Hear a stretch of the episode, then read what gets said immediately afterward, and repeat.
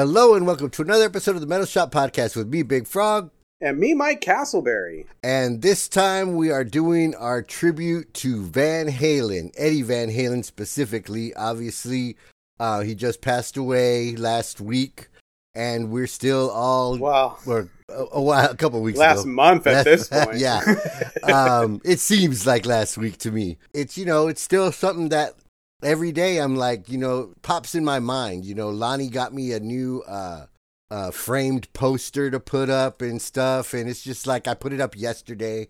Uh, I just got Guitar World tribute issue the day before yesterday, so it's still something that's like you know fresh on the mind and whatever. So we figured the timing was good. Yeah, we all have a we both have a, a lot to say about it. I think. Yeah, um, I don't know exactly when you heard about it. I know I woke up and that was like the first thing I saw was, you know, Eddie Van Halen had passed away and I think I just sent you a text real quick and I was like, "Fuck, dude, Eddie died." Yeah. But I don't know if you'd seen the news before that or not, but that was yeah, it, I saw it and then there was a barrage of things and your thing was among them, but it was like really quick right after I saw it. Yeah, it was, you know, um that was that was a hard one, man. That mm-hmm. kind of hit me in the gut. I hadn't really felt like that since maybe Lemmy died mm-hmm. a few years back, you know. But even more so because I like Van Halen a lot longer than I like Motorhead. Right. And uh, well, I liked the classic Van Halen. Um, right. Well, yeah. I mean, you know, that's the thing, and I was thinking about it because the thing about Eddie and the and the thing about him dying is that we all kind of still wanted to see what he was going to do next. You know, was there going to be a uh, uh, Sammy Hagar reunion? Was the Roth thing going to go on? Maybe a new album, whatever. You know, it seemed like it was unfinished. You know, like something should have been upcoming. And you know, I didn't go see them when they last came but I had already decided that if they ever came again, I would go. Even if the prices were out of my range or whatever, I'd make it happen.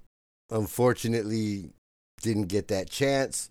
And that's kind of the way it seems to be going. Now, I mean, you know, our our stars are aging. You know, now with with the COVID thing, it's even hard to know when you'll be able to see any bands. But I would implore people out there that if you really want to see somebody, see them you know, because shit, all of our days are numbered. And considering the era of music that we like, a lot of those dudes are getting of that age. Yeah. I mean, that's like, um, you know, I know it's kind of off of our normal thing we cover, but like when Tom Petty died, um, I like Tom Petty. Mm-hmm. My wife loves him. And he was just at KAABOO mm. uh, here in San Diego and so it was one of those things that you always think you're going to get another chance to see someone. Mm-hmm. And then he died like not long after he did KAABOO here. So it was like shit. Yeah. he was here in San Diego at a music festival, like a street festival. It wouldn't have been even been that expensive. Right. And you know, with Van Halen, it was a little different because uh, you know, the price was so high. Mm-hmm. I knew the price was going to be so high. And when I listened to recordings and seeing video, I mean, yeah, Eddie was playing as good as ever, but Roth was fucking done, dude. Right. So I didn't want to pay that much money to see, you know, David Lee Roth sing talking all the all my favorites all my favorite songs, you know it just felt like a lot a lot of money to pay for what wasn't represent representative of the Van Halen experience, you know. Yeah, that's true. I guess since we're since we're discussing the Roth era, we might as well uh, I mean the the Roth reunion. We might as well get into uh get into that.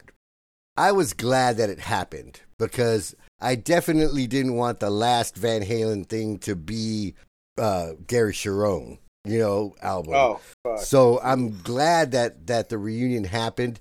It, maybe it was a little late in the game. You know, uh, Dave was kind of down the lounge act street a little ways. But, you know, when I saw that Jimmy Kimmel thing, it was cool, man. You know, I I was excited to see Eddie play again, playing great. You know, Dave busted his nose right before the thing, so he had that huge, you know, it looked funny. But, you know, he was a new version of Dave or whatever, and that was kind of cool. So, you know, I was excited for it. What did you think of it? Well, um, it was cool that it happened. Right. I was I was glad it was happened. I wish it would have happened in like 1998 when we thought it was going to happen. Right. Yeah. Well, 96 is when we thought it was going to happen. Right. And then there was that whole debacle where it turned out Gary Cherone was already the guy. Yeah. And Roth was a diversion to sell the greatest hits package a little bit. Right. But before we dig in too hard, uh, I did have a uh, shit we missed entry for the day.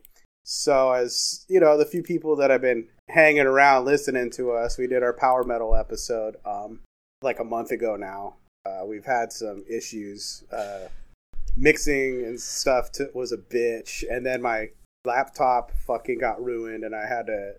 First, I was trying to see if I could get it repaired. Then I had to buy a new one.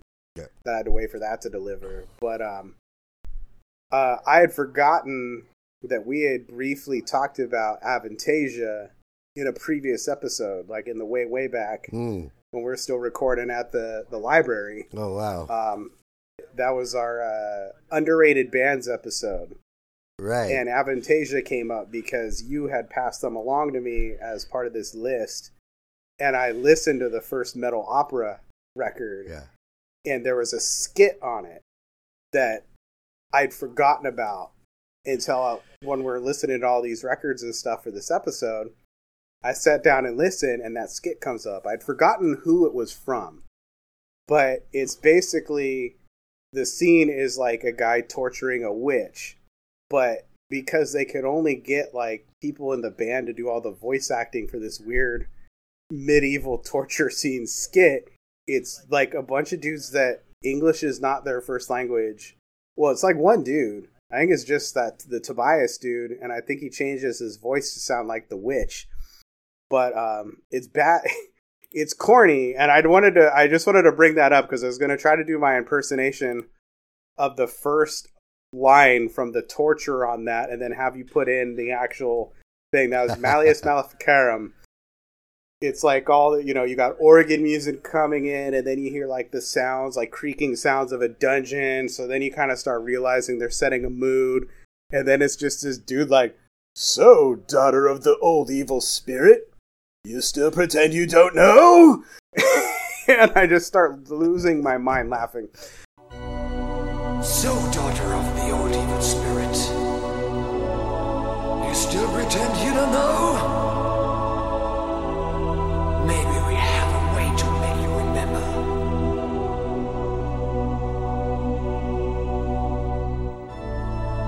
I have done no wrong. Um, still the funniest thing I've ever heard on a metal record. Yeah, that's good. I figured this wasn't going to be a, since we're paying tribute to Eddie Van Halen for most of this episode. We needed something funny in here. Yeah.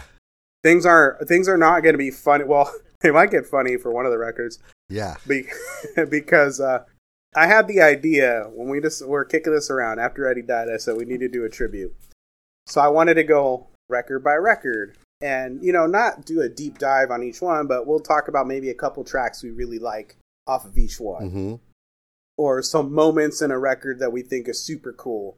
But I remembered when we were doing Black Sabbath and we did that as a four parter, I felt like it ended kind of anticlimactic because the last episode was basically all the stuff that wasn't Ozzy and Dio. Right. So we're talking about like Tony Martin and you know some of the guys that filled in briefly Mhm. before Tony Martin came in and so I felt like it was kind of like It ended on a thud. yeah, it ends on a thud. Even though we like a lot, a couple of those records a lot, Yeah. it, it, it's not the shit that you're really excited about. So for this one, I came up with the idea to do. Let's check out each record in reverse order. Right. So we're gonna start on a different kind of truth and work our way back to Van Halen one. Right. That way, we don't have shit like Van Halen three almost at the end. right, that's true. That is true. We're getting that out of the way real early, Right. So we don't have to talk too much about it. Right. But- So so basically we're probably going to do this as a two-parter and this part will be the Sammy era up till now and then probably we'll do the rest on the next one. But yes, so the first one is a different kind of truth, the David Lee Roth um comeback album, which was basically an album of, you know, old ideas and old songs that they had from the days that they kind of brought back to life and put back together. I guess it was kind of Wolfie's project. Yeah, well, what it was was, um, you know, they had the uh, they had the reunion tour, and it was really successful. Mhm. You know, as people totally anticipated it would be. They made a fuck ton of money. Mhm.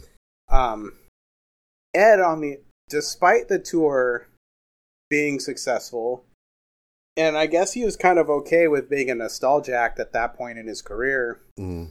Um, he was hesitant to record new material Right.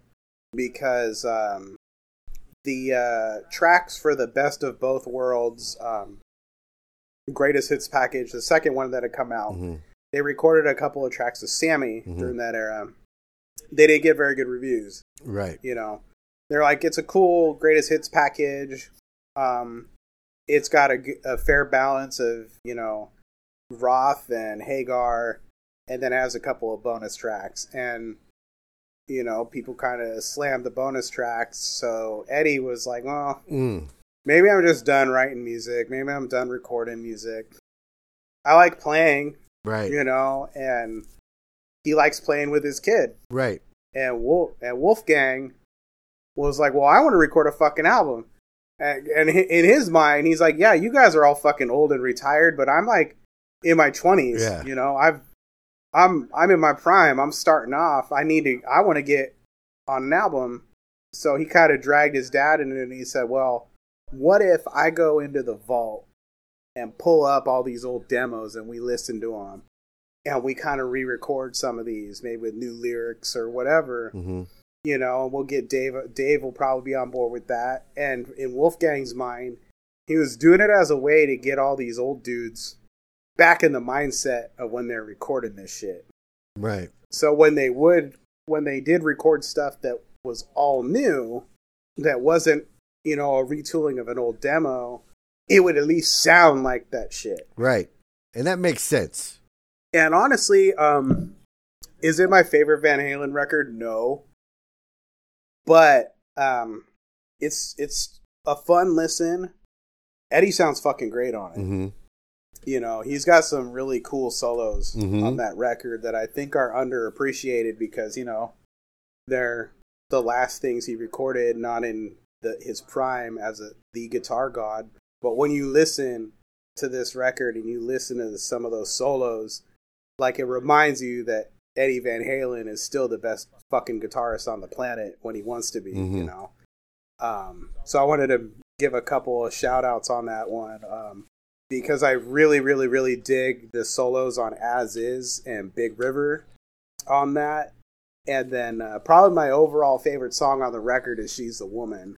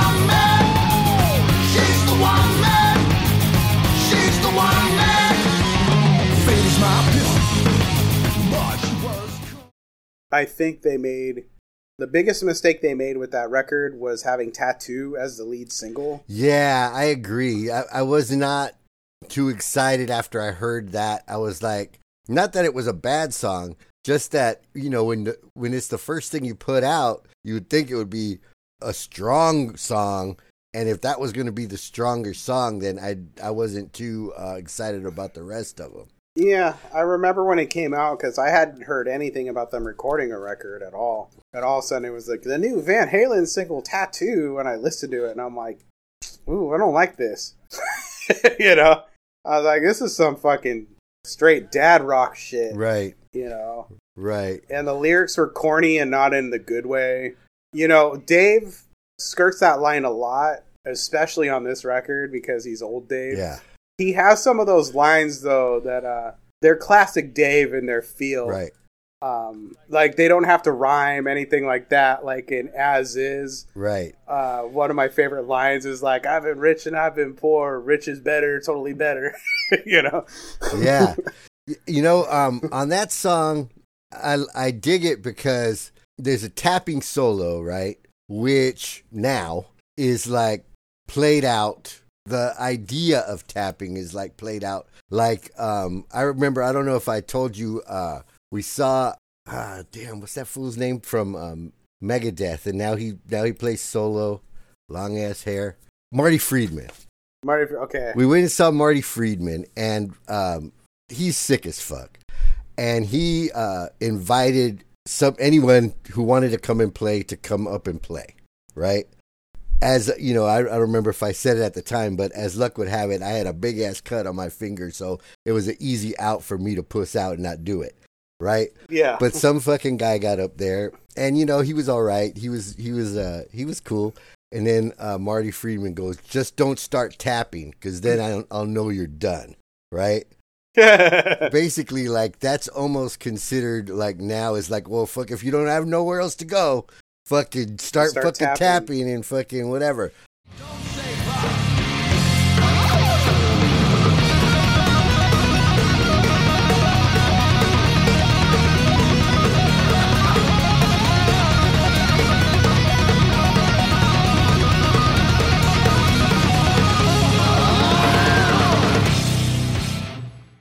And that's how it is for everyone except Eddie Van Halen.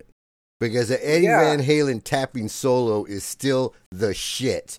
And you never know where the fuck he's going to go with it. And it's always fucking cool and it's always sick.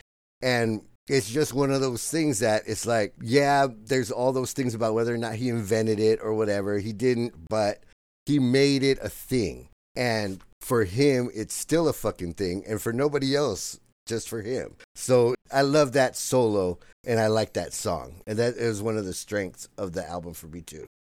Yeah, that that tapping solo is classic Eddie, and it's you know, yeah, we hear you know the the ultimate tapping solo is in Eruption, but the thing about the solo in As Is is yeah, it's an Eddie Van Halen tapping solo, but there's like a lighter touch to it on this. Like it's it's very clean. It's Mhm. you know just got a musicality to it that you know you don't usually see when people are tapping because a lot of times, like you said, when people are tapping, it's a crutch. They don't got nowhere else to go. It's like you know when Zakk Wylde is like, "Well, I guess I'll do some more pinch harmonics," you know. Yeah. It's like- yeah. you know, they go to that, and there's it.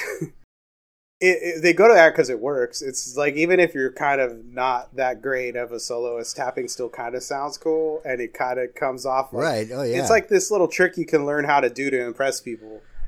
But Eddie has a whole different like there's a point to it. It's it's going Exactly. somewhere. Whereas a lot of guys, that's where it was going.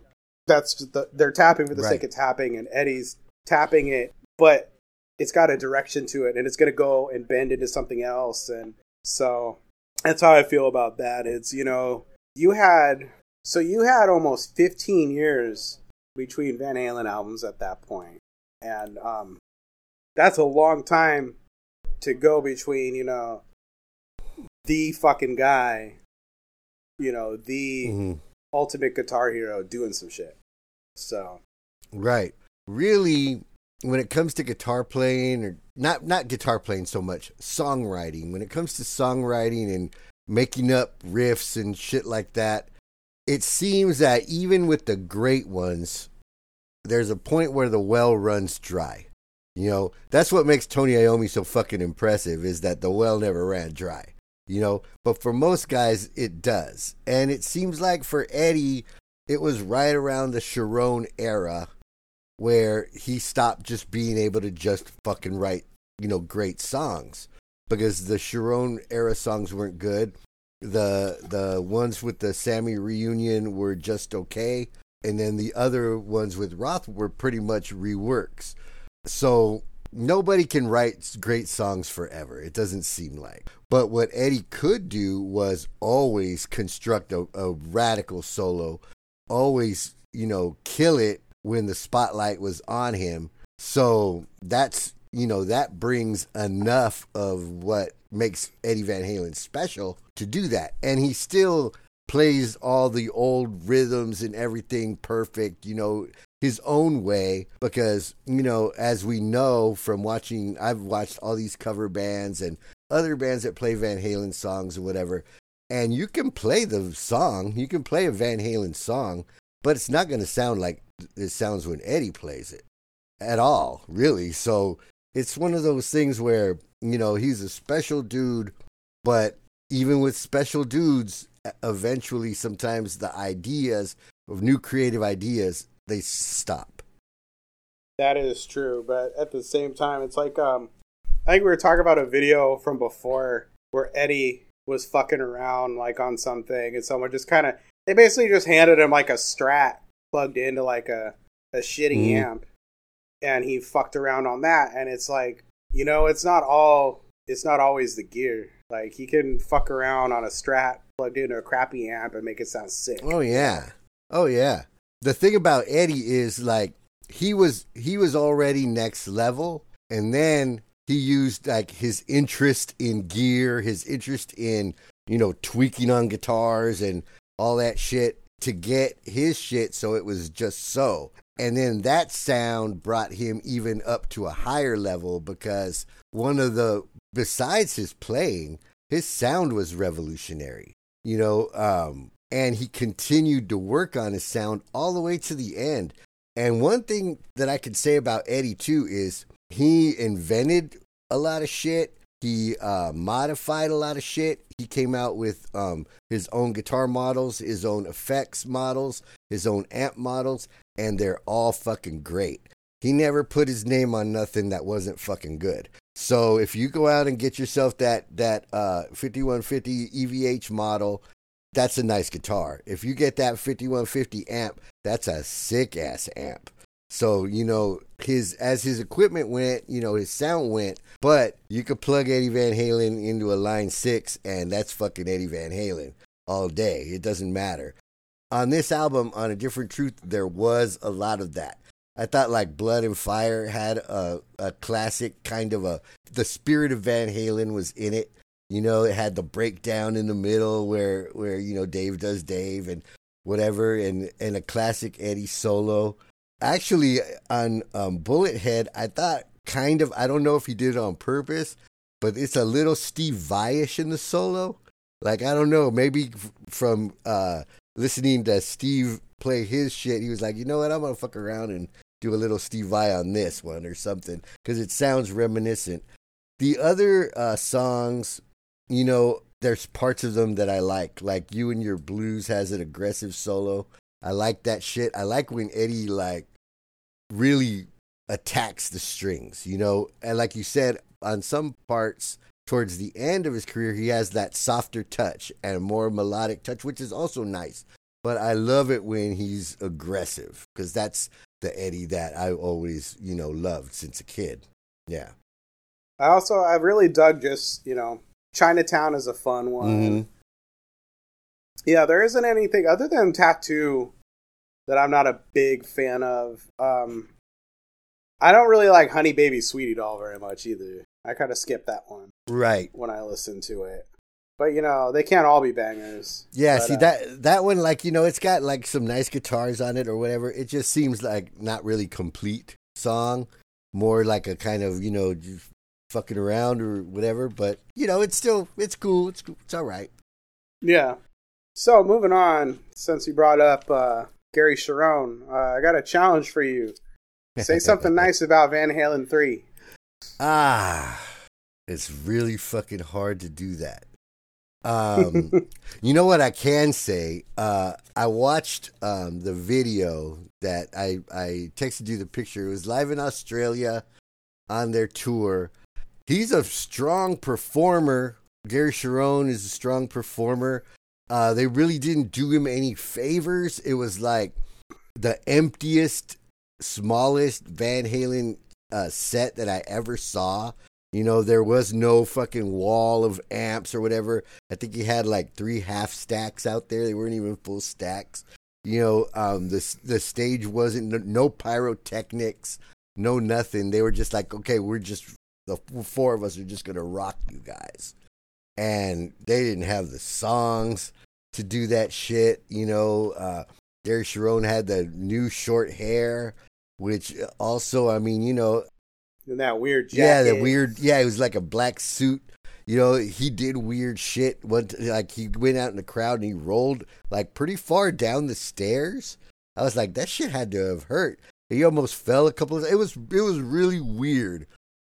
but I mean, you know, it's one of those things where if I had seen them just a band out of nowhere and this was the band, I would have said that's a pretty good fucking band. And and Gary Cherone's not a bad singer. It just wasn't Van Halen at all, you know, because it lost like like even when Sammy joined or whatever, they still continued certain things like the party vibe of the band, you know, like the uh the obviously the riffs and and guitar solos and everything, the heavy drums, the big choruses and whatever. This didn't have any of that.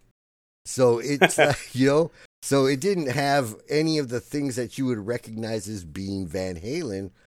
So it was just rough going.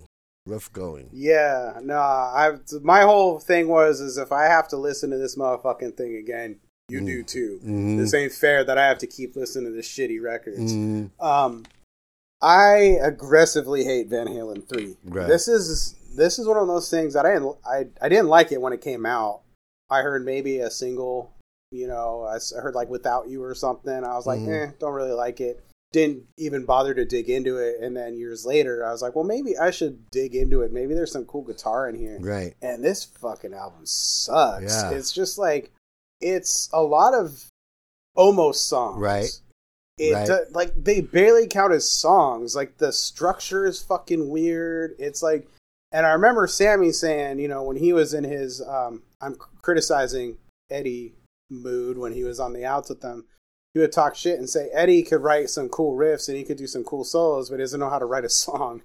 you know, and he's saying he's like he needs somebody to structure that with him, and for some fucking reason, because he was talking about how Gary Cherone was his musical soulmate hmm and all that, and this was going to be the perfect, like, this is his ultimate realization of what he wants to do, Right. and it's just a fucking mess. It's like the songs are barely there, the fucking lyrics are weird. Right. Um, like, Without You is probably the best song on it by like a lot, and it's not that good of a song. Yeah.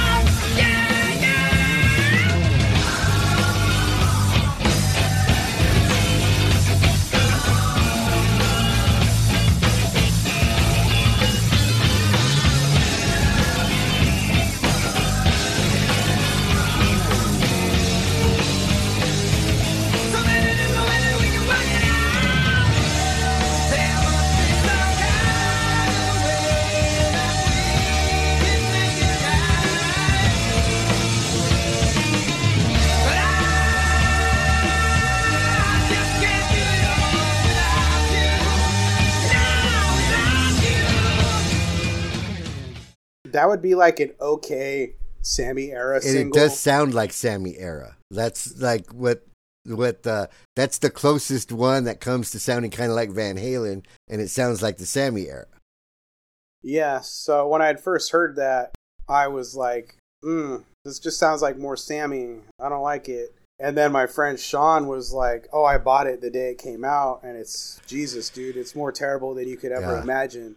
And when I finally dug into this thing a, a year or two ago, and then for this, it's just this thing, just like, fuck. It's like I'm mad when I listen to it. Like, I've never been mad listening to a Van Right. Halen record. Like, I'm just pissed at this thing for existing. Like, it gets to that song Josephina, and it's like, what the fuck is this for? Like, I don't. It's just like him singing about a chick that he likes, and then trying to imagine what she was like as a child and shit. I'm like, what is this? Who's this? you know? Yeah. And I'm, um, I'm like, this song sucks and it's weird. It's like trying to do like a. It's like Eddie Van Halen trying to be Queen or something, but not being good at Right. it.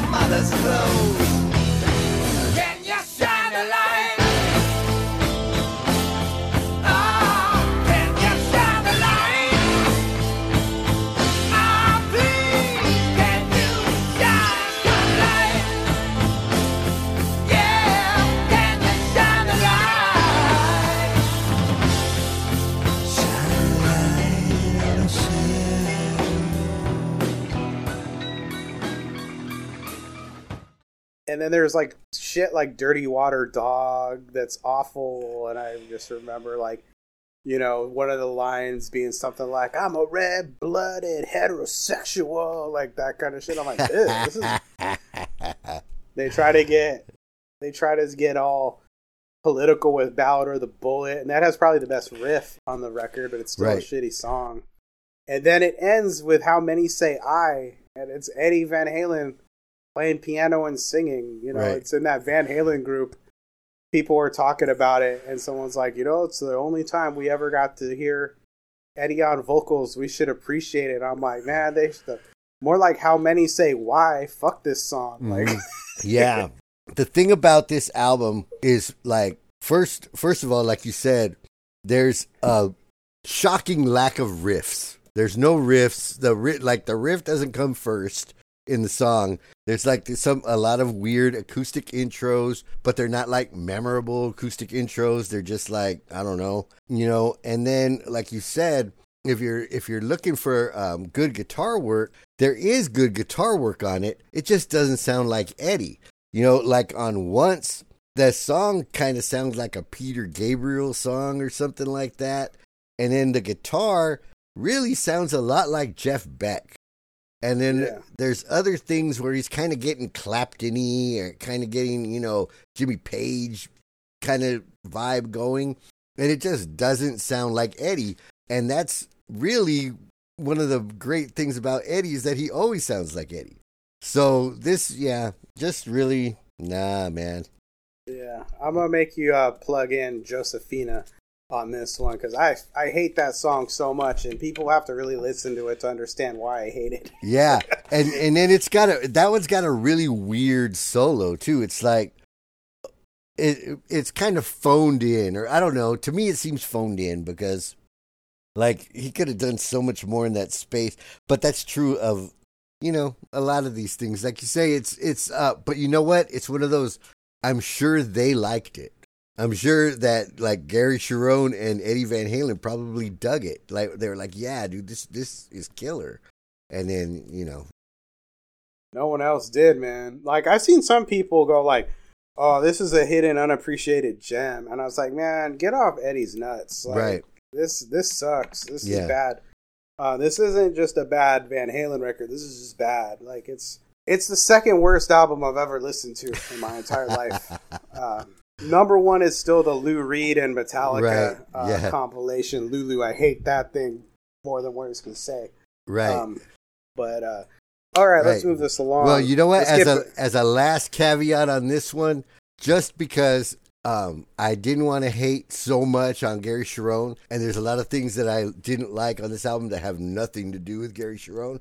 But just as a frame of reference, I went and listened to like the last um, Extreme album before this, and it was way better than this because that album was, you know, cohesive. The band had like a direction, they had a style, you know, they, you know, and this didn't have any direction or any style or any. So really, I mean, you could blame it all on Gary Cherone, but really, in all, it just wasn't. is Eddie. Yeah, it wasn't meant to be. And what's so frustrating about it, before we move on to balance, um, for all intents and purposes, this is Eddie Van Halen's like last like musical Statement. direct, you know, statement. Yeah. this is what this was his defining statement as a recording artist because his next album after that was a bunch of rehashes. Right. So this was him thinking this was like his ultimate creation, and I don't know what the fuck. Right. He must have been really heavily still on drugs around this time Yeah. period. But uh, Yeah. I will say, in Gary Cherone's defense, I remember you sent me that video of him at the uh, Freddie Mercury Yeah. tribute with when Extreme played a set there. Um, yeah, if I had seen that, if that was my first exposure to Gary Cherone, I would thought he was the next fucking Freddie Mercury. Pretty much, he killed it. he had a great performance and an a, amazing voice and a stage presence and everything that's not on this fucking Yeah. album. You know, it's like I don't know what the fuck happened there, but yeah. Right. So let's uh moving backwards in time to the last uh Sammy era Okay. record balance. Before we get Um, into the albums, we should just pretty much like, okay, what's your feeling of the Sammy era? Overall, well, I've I've dunked on it before on this podcast. Um, really digging in. I listen to every single Sammy record um, to get prepared for this. I appreciate it a little bit more. Um, I feel like a lot of the singles were not representative of what the albums were as a whole. Uh, we'll get to that, especially when we get to 5150. Um, but um, overall, I still there's something about Sammy I don't like. Uh, Right. I can't put my finger on it. It's just he's got a great voice, but it's not. He's got a great voice, but I've heard better voices Mm-hmm. by far.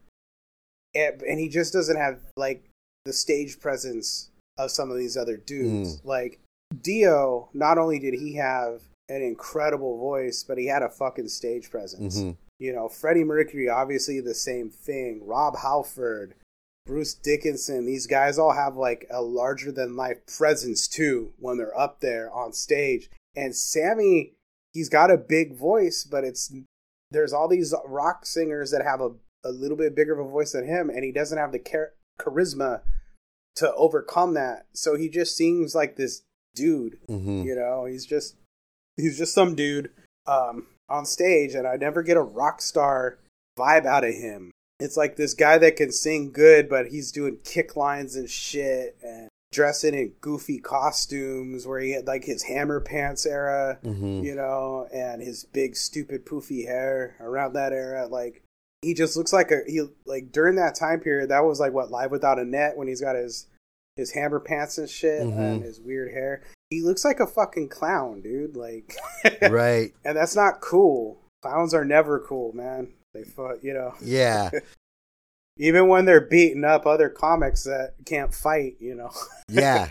You know, that's funny. That's funny because like I was literally around watching videos when the I Can't Drive 55 video came out, right? And if you watch it now, you're like, wow, that's some corny shit. But the thing is, is that that's the same thing you thought at the time when it came out. It's not that it's some corny shit because it was old. It's some corny shit because it was always corny from the first fucking day. And we were just like, okay, what the fuck? And why red? And fucking what's what? What's a three lock box? And it was just fucking Sammy Hagar was not like like you said, not cool. And so when we when we heard that he was gonna be joining Van Halen or whatever, I was like, well, I'm gonna see what Dave's gonna do because this is gonna be fucking whack or whatever. So I never went to see them. Uh, I did listen to a lot of their music because my boy Rodney was into the Van ha- the Van Hagar era just as much as he was in. He like it, it didn't drop off for him. Van Halen, he loved Van Halen, so he would play that shit and you know whatever. We would laugh at you know like dreams and shit like that. I wanted to say one last little thing just about Sammy in general. You know, I may have even said this on the podcast before. You know who Sammy reminds me of? It's fucking like Billy Squier. Mm. Like that level dude. Like, had he not been gotten the Van Halen gig, Mhm. he would have been in the bargain bin with Billy Squier um, as that second rate rocker that, you know, some of like basically dudes that don't actually rock listen to but think that they rock. Like, Billy Squier had like Stroke Me and shit like that. Right. And it's Billy Squier without accidentally doing that fruity ass video that ruined his career. Right. Like, if Sammy had done that same video where he was dancing around like that would have killed him. Like Yeah. you know, and you're actually exactly right because that was what we thought of of Sammy was he that's you know where he was. Now, to be fair, once I um I've I seen like you said live without a net. I saw another one that was just called live in concert. Uh there's another one called right here right now or something like that. And really, they're all worth watching because it's the best video that exists of Eddie. So if you want, if you want to see Eddie play live, these are the best um, chances that you get because really, there's not very much good video with Dave outside of like the Kimmel appearance and and like this one concert f- from Largo, but it really looks like shit. So if you want to watch Eddie play, these are the ones to get during the Sammy era, and really just looking at it from uh just new perspective, they were really fucking entertaining. Like their live show was really fucking off the hook. They went for it, fucking big ass fucking stage sets, fucking there wasn't an inch of that fucking thing that Sammy didn't cover. Eddie was all over the place. You know, uh they had dueling guitar shit going on. You know, it was a pretty badass show, like to the point where now I kind of regret having never actually seen it because I've seen other bands that like, you know, um, Aerosmith or Blue Oyster Cult or, you know, bands that were supposed to be kick ass at the time. And these fucking Van Hagar was all over these motherfuckers that, you know, so really, I kind of think uh, as far as the albums go, I'm kind of premature here, but really, if you take like the the albums that they made and you could make one really great album out of those. But the live show, I think, was really pretty outstanding. I I can't fucking complain about it. Other than like you say, it's Sammy and his and his voice is not all that, and like you said, his presence is not all that. He tries to make up for it with effort, you know, because he goes balls out effort wise it's the next obviously it's the next best thing to the Dave era because we we found out later it could get way worse. So Oh, yeah. yeah, you know, I longed for it at that point. Um, so with balance, um, you know, a lot of people are like, "Oh, this is the worst um, Sammy era Van Halen record." I think I Mhm. ended up enjoying that one more than the other ones. Mm, Um, I feel like he had like depressed Eddie at the time or something because like some of the riffs were a lot angrier mhm. and uh, than previous ones, and the lyrics were a little darker. So, uh, two that I picked out from Balance that I just wanted to talk about, mainly for the riffs, was uh, the main riff for "Don't Tell Me What uh, Love Can Do." Has a really cool, almost doomy sounding Mhm. riff. Um, and Seventh Seal, which uh, opens the the album, has a really cool just dark feeling riff to it that you don't expect out of Eddie. So um, I enjoyed it. Um, there is stuff on there like uh, Amsterdam, which is kind of dumb. Which it's just a song about smoking weed in Amsterdam, right. and Eddie hated it. In uh, I was reading a bunch of uh, articles where he's talking about recording that record. He fucking hated it. Um, he thought it was stupid. He thought, and this is the problem. This is where the reason why this split really happened between Sammy and Eddie was because up until this record, Eddie just fucked off and left Sammy alone with writing lyrics Mhm. because he was drunk all the time. Um, this is the first time Eddie recorded an album sober, and all of a sudden he was really invested in the lyrics and wanted to work with Sammy on that a lot. So Sammy is like, "This dude's fucking cramping my style out of out of nowhere," and he's even saying, "Is like, dude, you've always left me the fuck alone. What the hell?" He's like, "Well, I was always drunk before. I didn't give a shit about the lyrics. Now I do." So he got mad. He didn't like, especially because they're from the Netherlands or whatever. So he didn't, he didn't like the song Amsterdam being basically about his hometown Yeah. and it's just a weed song. He thought it was dumb, and then he was talking about when uh, they recorded a a uh, the single um, for uh, Twister, the uh, humans being, Uh, and supposedly the memo got sent that they wanted a Van Halen song on on the soundtrack, but they didn't want it to just be about fucking tornadoes, Right. so Eddie keeps like talking and he's saying he's like he's telling Sammy he's like now you know they don't want a tornado song right and he's like yeah yeah no I know I know I know and he's like but for some reason he keeps hitting me up and asking me to fax him like tornado fast and he's like maybe he's just really interested in it for the sake of the, the for the sake of the movie and then he said he gets the lyrics back and he's like it was all tornado stuff yeah. so that's what ended up really breaking things apart. Is he felt Right. like Sammy wasn't listening. So I did laugh at just the quote of Eddie yelling, "It was all tornado stuff." Right. Yeah. That's hilarious. Um, like you said on that one, there's there's a lot of things I like. Again, this is one of those weird albums with naked kids on the cover. I don't know what the fuck was going on in those days, but they fucking I did not like that era of album covers. Yeah, man. so that's the thing. Weird fucking thing. But um on this one, you know, it's got like some like you said, it's got the, some nice ballad type things on it. You know, like you said on Don't Tell Me, I love the sound. Uh he brought back like the flanger sound from the early days. Which is a, a classic Van Halen, you know, he's even he's got his own flanger, so obviously it's something that uh he should put to use. And he does on that one.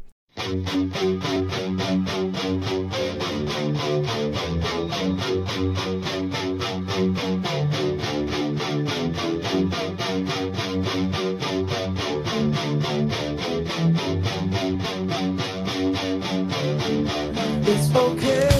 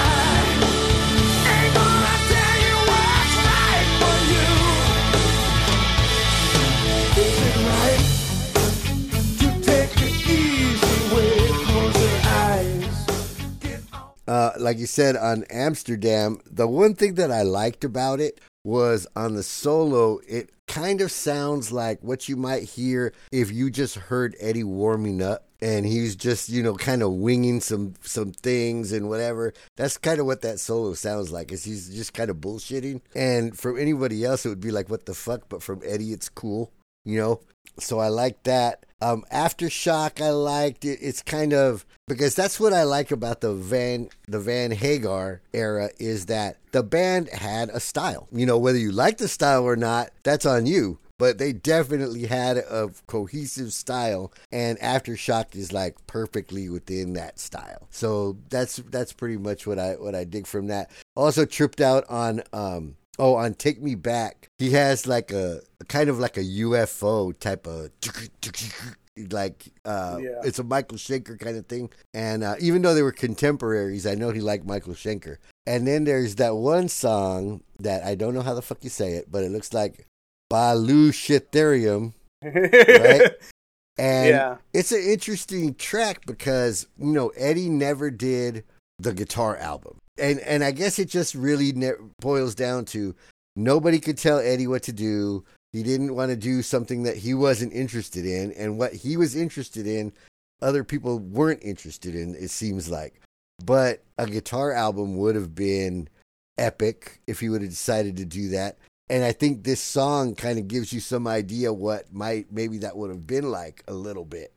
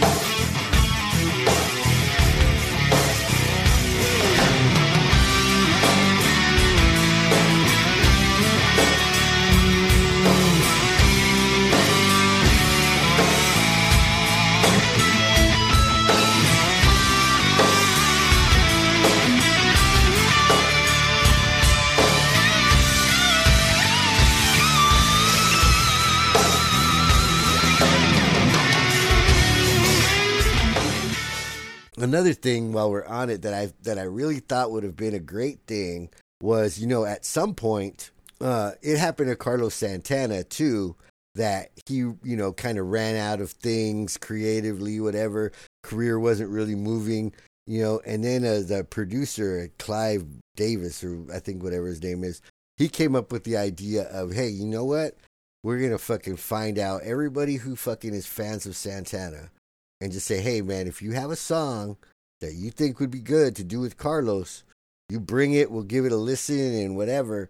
And they ended up making an album out of, you know, guest appearances with other people that actually brought their own songs and then Carlos Santanified them and and they ended up be, it ended up being a huge album. Yeah. If they could have done something like that with Eddie, that would have been fucking epic. Oh, for dude. sure. Like you know, you could have got artists from all kinds of things and just and basically just let Eddie do Eddie, and it would have been that, that would have been something I really would have fucking liked to see.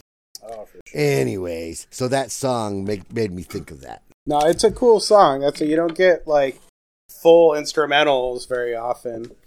Back in the way back machine, we're on fuck. We're on lawful Yes. carnal knowledge. Um, I was gonna say that if you didn't, I was gonna say yes. This album is called Fuck. yeah, the fuck album.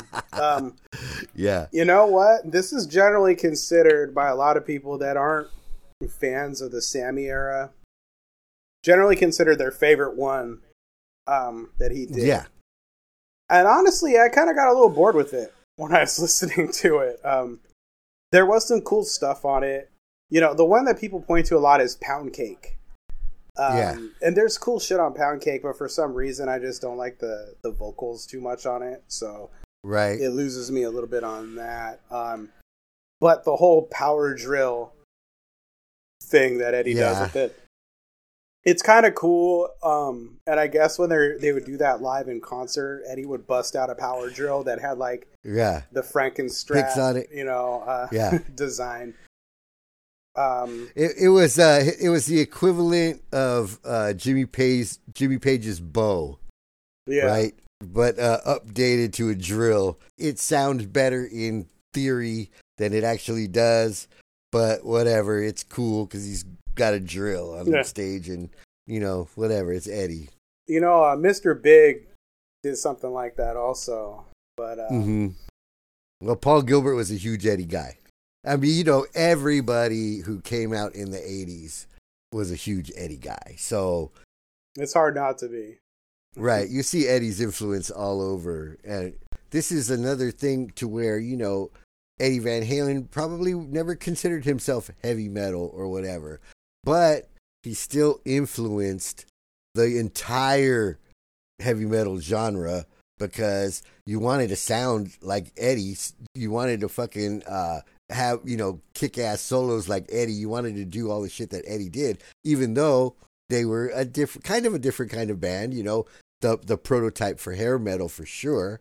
But still, you know, Eddie Eddie had crossover value to everything. So to me, if if you're making a list of the best metal guitarists, Eddie Van Halen's on that oh, list. Oh, list. for sure. You know, at the top of that list somewhere. So, some standout tracks for me on For Unlawful Carnal Knowledge, other than the ones that I uh, mentioned. Um, the Dream is Over has a pretty cool riff to it that I dug.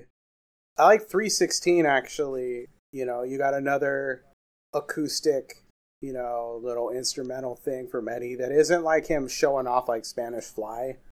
Like it's just a Mhm. little, um, just a nice little number. And I want to say that 316 is Wolfie's birthday or something like that. And that's why it's called that. And that's why it's kind of Oh, like okay. this sweet ballady acoustic thing. Uh, so it's kind of dedicated to him. Um, Top of the World is just a, that's a, you know, it's hard not to listen to that and not kind of have a smile on your face. You know, Totally. it's that big soaring journey esque song for them and it's fun and yeah it's pretty cool um i mean i know right now was the big song off of this one but you know i can't i can't hear it and not think of crystal pepsi commercials Right. so yeah. Uh, right now was um, it was huge, and the video was kind of revolutionary the way that they shot it or whatever. Because I mean, you know, videos videos went from fucking just the corniest shit ever to becoming like you know relevant to a short film like in in a very short time. And this was one of the one of the jumps where it was like a critically acclaimed video or whatever and the song was okay. But this is where i kind of differ from you as far as van hagar. Uh i like the hits it's like i don't know why i think it's because that's 'em? the shit that was yeah that's the shit that was playing over and over in rodney's room and so to me like you know right now is a cool song uh i really love the song run around it's like it's probably one of my favorite van hagar era songs because it just like really encapsulates what that band is all about, you know.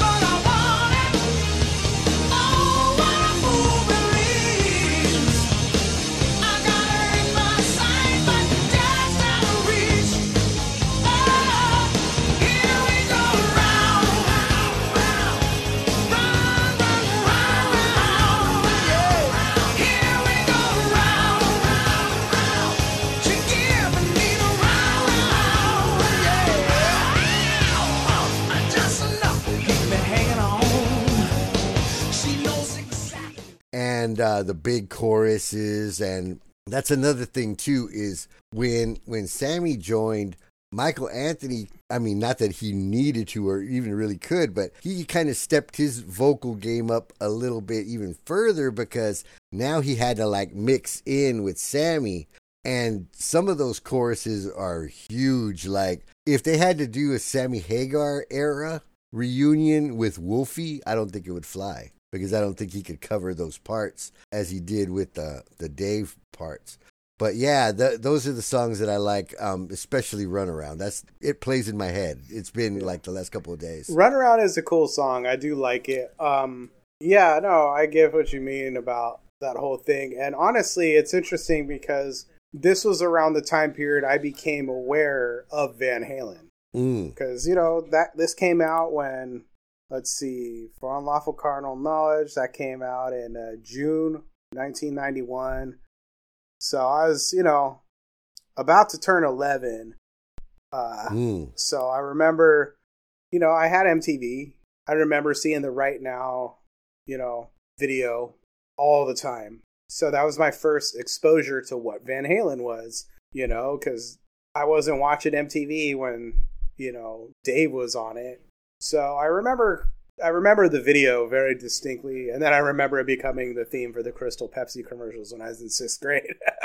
so that kind of fucked it up for me because it's this big, it's a very artistic video, and it's this big thing, and then it's here's clear Pepsi, and then I remember them uh, parodying that on SNL with Crystal Gravy with a parody Oh, of Right Now. Oh no. But that was during the clear beverage craze, man. There was this weird craze where clear soda ec- somehow equaled healthier.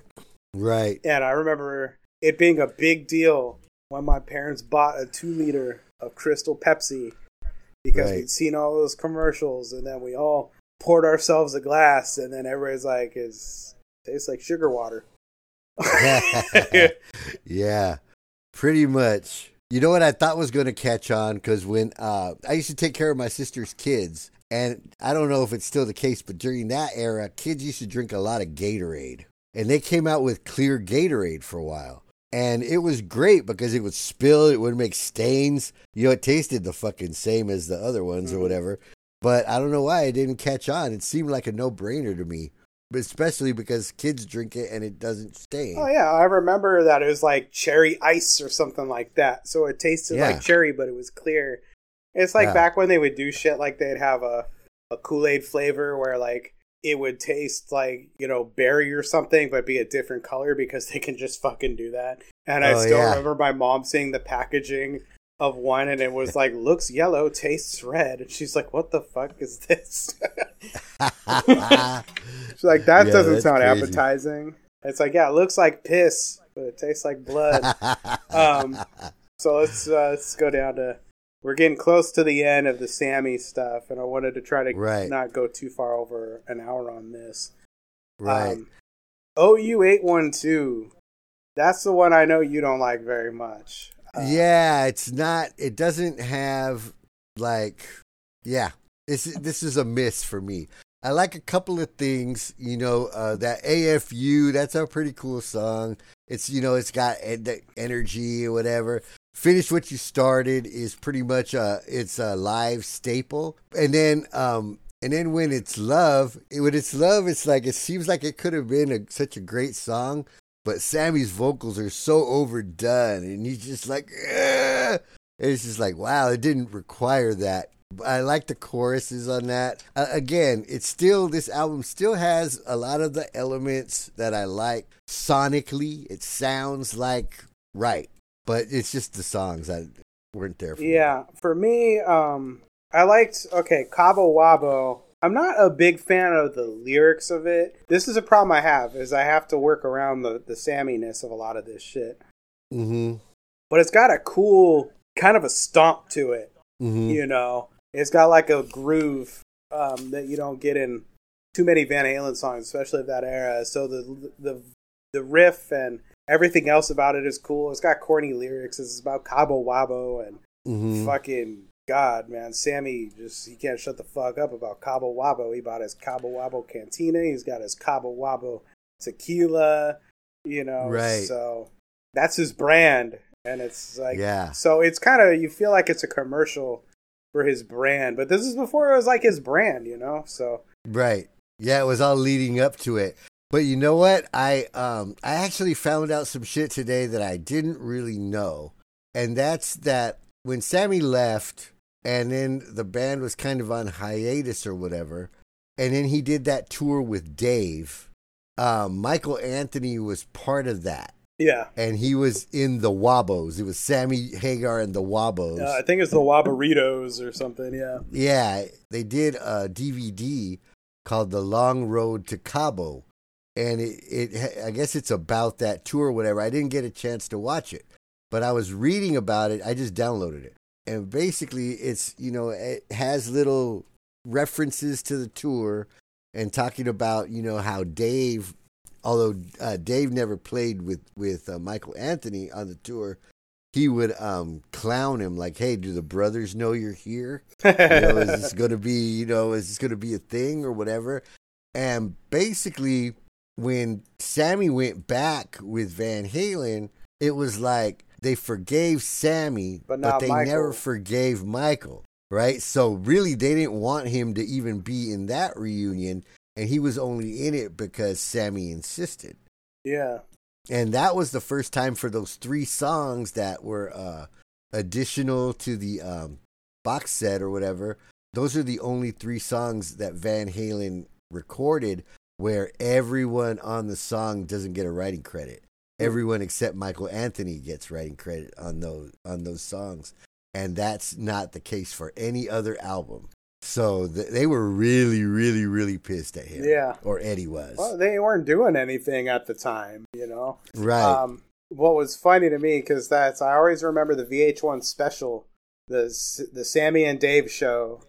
Uh, they did a Mhm. special about that tour, and I always think whenever I think of it, you know, it was always Dave. Sammy would try to party with Dave, and Dave wasn't Mhm. interested. And there was one right one of the s- scenes in it. It's you got Dave on his tour bus, and Sammy's kind of pounding on the on the window. He like, come on out, party! Like he's really trying to reach out, and you yeah got Dave sit- Dave sitting on the sofa with his his crew, and he's like, ah, there's there's Sammy pounding on the window again, a bottle of tequila in one hand and his dick in the other.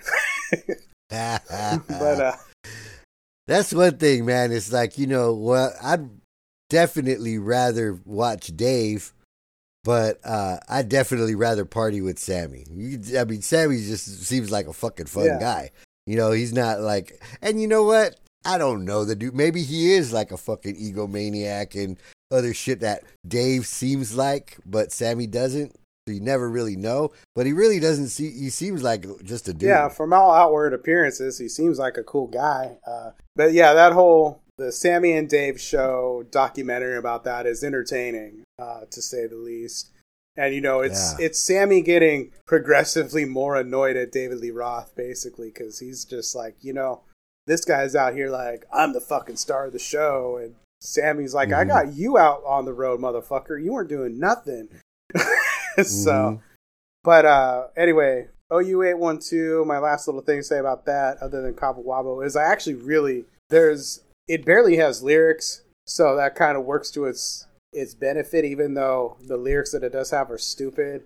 But um, Right. uh, Source of Infection is just a sick Van Halen jam.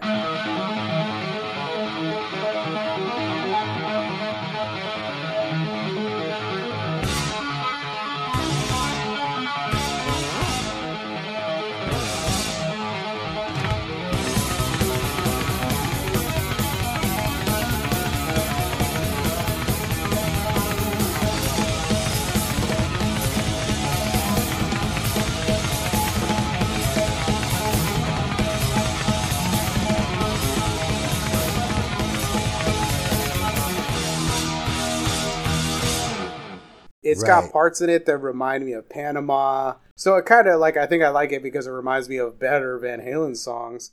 But it's just a really cool Van Halen jam where they just fucking go to town. And then there's some corny, little corny lyrics yelled in there a bit. But it's I feel like it, it was supposed to be an instrumental, and then they had to work some stuff in there. That's Yeah. That's all I got to say about OU eight one two. Right. You know, another thing about uh, the Sam the Van Hagar albums is that they're like a good fifteen minutes longer than the average Van Halen with Dave album. Because the the uh, the old first four those albums are like thirty five minutes, you know, like that. They're just like barely fucking albums really. And and once they got Sammy they started getting onto where you could barely fit it on on a tape so that's one thing. that they got more songs out of uh, the Sammy era. I think when Sammy joined for Eddie, it was just easy at first to write songs because Sammy could put the structure in. Sammy could play guitar, so they could just like bu- uh, bump shit off of each other, and it worked at first, you know, until it didn't. Like you Yeah. said, with the lyrics and uh, and the clashes, which you know, in a sense, it's it's kind of kind of not fair for like an alcoholic drug addict to kind of take the whole band on his fucking ups and downs and topsy turvy or whatever. Yeah. But that's the way it goes. So So you got to have a sober guy in there. That's why uh, Eddie Van Halen. His career went one way and Michael Schenker's went the other. You know, yeah, Michael Schenker ain't any less of a guitarist, but he was more of a Nope. drug addict. So, yeah, and he Yeah. didn't have a counterbalance. yeah. There you, you go. know. Um, that's the thing about Eddie is I'm sure Dave was doing hella blow back in the day too. But Dave Oh, seems like he was rad when he was on blow, and Eddie seems like he was not rad. like, Right, like right. Eddie is like like Dave is like way more interesting, or just like finds other people more interesting, whereas drugged up Eddie seems like he was super not fun to be around. Well, yeah. I mean, you know, like Dave would fucking Dave would probably you know get sparked and go do his fucking sword fighting and fucking yoga and fucking all his weird shit that he would get in martial arts, all his weird shit that he would get into. Eddie would just be in the fucking garage with a drill or in the studio or fucking drinking Yeah. or by himself, pretty much, you know, and, and He eventually got into meth, but he had those tweaker tendencies from the get go. For sure, for so sure. let's get it down. We're gonna get to the last album of the day, the DOG Van Yes. Hagar album, fifty one fifty. Um, you know what?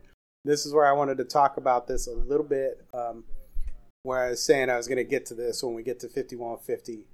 Um, my entire basis of what I thought about Van Hagar was based off of aside from here and right now when I was a child was why can't this be love Right. being the big uh, first single off of Yeah. 5150 so this is the song you think about when you think of this record and I don't think it's represent representative of what the entire record sounds like right. and it's it's the same thing as tattoo when you Yeah. heard tattoo you immediately go this is gonna suck mm-hmm. when you hear why can't this be love? you're like oh it's all shit oh god they're just shitty ballads now? Like Mm-hmm. and there's some cool shit on 5150 that i didn't give a try until recently based off of how much i don't like why can't this be love? And there's a lot of people that are like that. In fact when i think i sent you the one of us sent each other that list of uh, that guy that ra- ranked every single van halen song ever Yeah. I, I don't know if I sent you that or not, but he ranked fifty. He ranked "Why Can't This Be Loved" as the worst Van Halen song because Wow. of that, because of what it represented. right. He was saying right. at there there there are plenty of songs in the Van Halen catalog I would listen to. I'd rather listen to, you know. Uh, Mhm. There's more. There's songs I hate more than "Why Can't This Be Love" as as a song, but he was like, "This is the dumbest lead single for them to put out because Mhm. that alienated a bunch of fans immediately." And if they would have, Yeah. let's say I was a teenager when 5150 came out. Let's say Van Halen's my favorite fucking band in the world. And I hear Why Can't This Be Love? I'm to be like, all right, I'm fucking done. Like, I, I need Mhm. to find a new thing I'm into now. This is whack. If they Mhm. let off with something like um, uh, Get Up,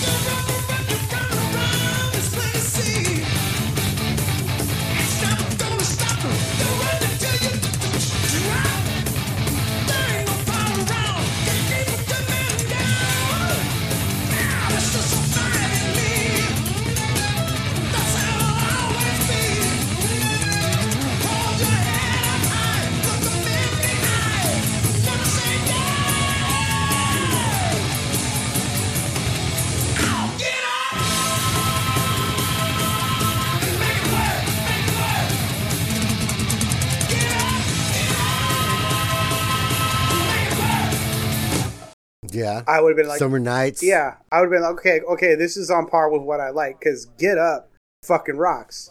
That that's a just a great rocker. That's you know still has that flavor from the classic Van Halen holding over there. Um, Mhm. Like you said, Summer Nights is just a really cool, chill, fun summer song. Like yeah, I can get down with that. Um, Best of both worlds. The chorus probably has the absolute best Sammy Hagar vocal hook Yeah. um, he ever did in Van Halen. Any of those songs would have been a better first impression than Why Can't This Be Love, but they really wanted to put it out there that this is a new band, a new thing. And I think that turned off a lot of people that never turned tuned back in. Uh, Yeah. Yeah. Uh, you know what, man? I'm not even going to lie. That was the exact fucking same feeling that I got the first time I heard Jump. You know, I was just like, oh no. But not as bad as this, but still. But yeah, um, but then Panama came out, and you're like, okay. right, exactly. But another another thing is that, you know, this with Sammy and the fact that he plays guitar and he's not that bad a guitar player either. They really could have fucking been like a fucking wicked two guitar band if they didn't like, you know, again, Eddie has to do what he wants to do and keyboards were on his mind and he wanted to fucking do it. And then on this one, they really came up even more up front on like why can't this be love and it was just like overwhelming keyboards and if you fucking fast forward to the end of Van Halen when they did, you know, Kimmel, um, I'm I'm pretty sure that it probably translated to the tour when he did uh, Van Halen three with with Cherone live. There's no keyboards on stage. He was done with that shit by that time. The keyboards are, are triggered or or played off stage or something. Mhm. That you know, so really it was a phase. It was a long phase, but it was a phase. And oh man, if he could have just ignored that phase or turned it down a little, we could have got a lot way better shit. Yeah. I think during this and you know, going by the uh, the release order of singles, the the lead single is "Why Can't This Be Love," and the B side on it was "Get Up." You know, Mm, the second yeah. single was "Dreams," and then Right. the B side on that was "Inside." The third single Right. was "Love Walks In" with the B side of "Summer Nights." It's like, and then the fourth was "Best of Both Worlds," and then they did an actual "Summer Night single in December of '86. But it's like they put their kind of wussiest songs front and center on that, man. Mm-hmm. And uh, that's where I thought, because of that, looking back, you know, I only had access to what I could get my hands on as a teenager when I'm getting into Van Halen. In Right. retrospect, Dave's been long gone by the time I'm into him. All you're seeing is these weak ass ballads. So it's like, oh, this is some pussy shit, you know. So had they went like, here's, you know, here's Summer Nights or here's Get Up, I think a lot of people would have responded differently. And you know, I know Dreams Yeah. like is inspiring to some people, but right. You Not know and there you go. And again you know for for us um it just goes to show that you know our taste our tastes don't necessarily translate because it went number one right so i think this was the first van halen number one album. Yeah, so that's it's like you know there you go. It, we didn't like it but it worked. So it's one of those things with the um that's always going to be the commercial not commercial too commercial. With this it was just like the songs were commercial enough that they didn't have to like really commercial them up more as much as they did Yeah. they could have uh, rocked them out a little bit more and i think they still would have done really good numbers and been a little bit more you know but like you said, they were trying to introduce a new thing, and at least it was a thing. You know, Sammy Hagar, they, here we have this thing, we're going to introduce it. Whereas the Cherone was like, we don't really have a thing, but we're just going to like do it. So, yeah, uh, surprise, and we're gonna call it Van Halen three. yeah. Yeah, All right, so that's it for part one, which would also mostly seem like part two of the Van Halen uh, tribute episode. We'll be back next week, I'm going to say, because I'm going to edit this one fast. So we're going to be back next week with um, part two, which will be All the Dave shit. All the Dave shit, the early years of Van Halen. So until the next one, this is me, Big Frog, Me, Mike Castleberry. and we are out.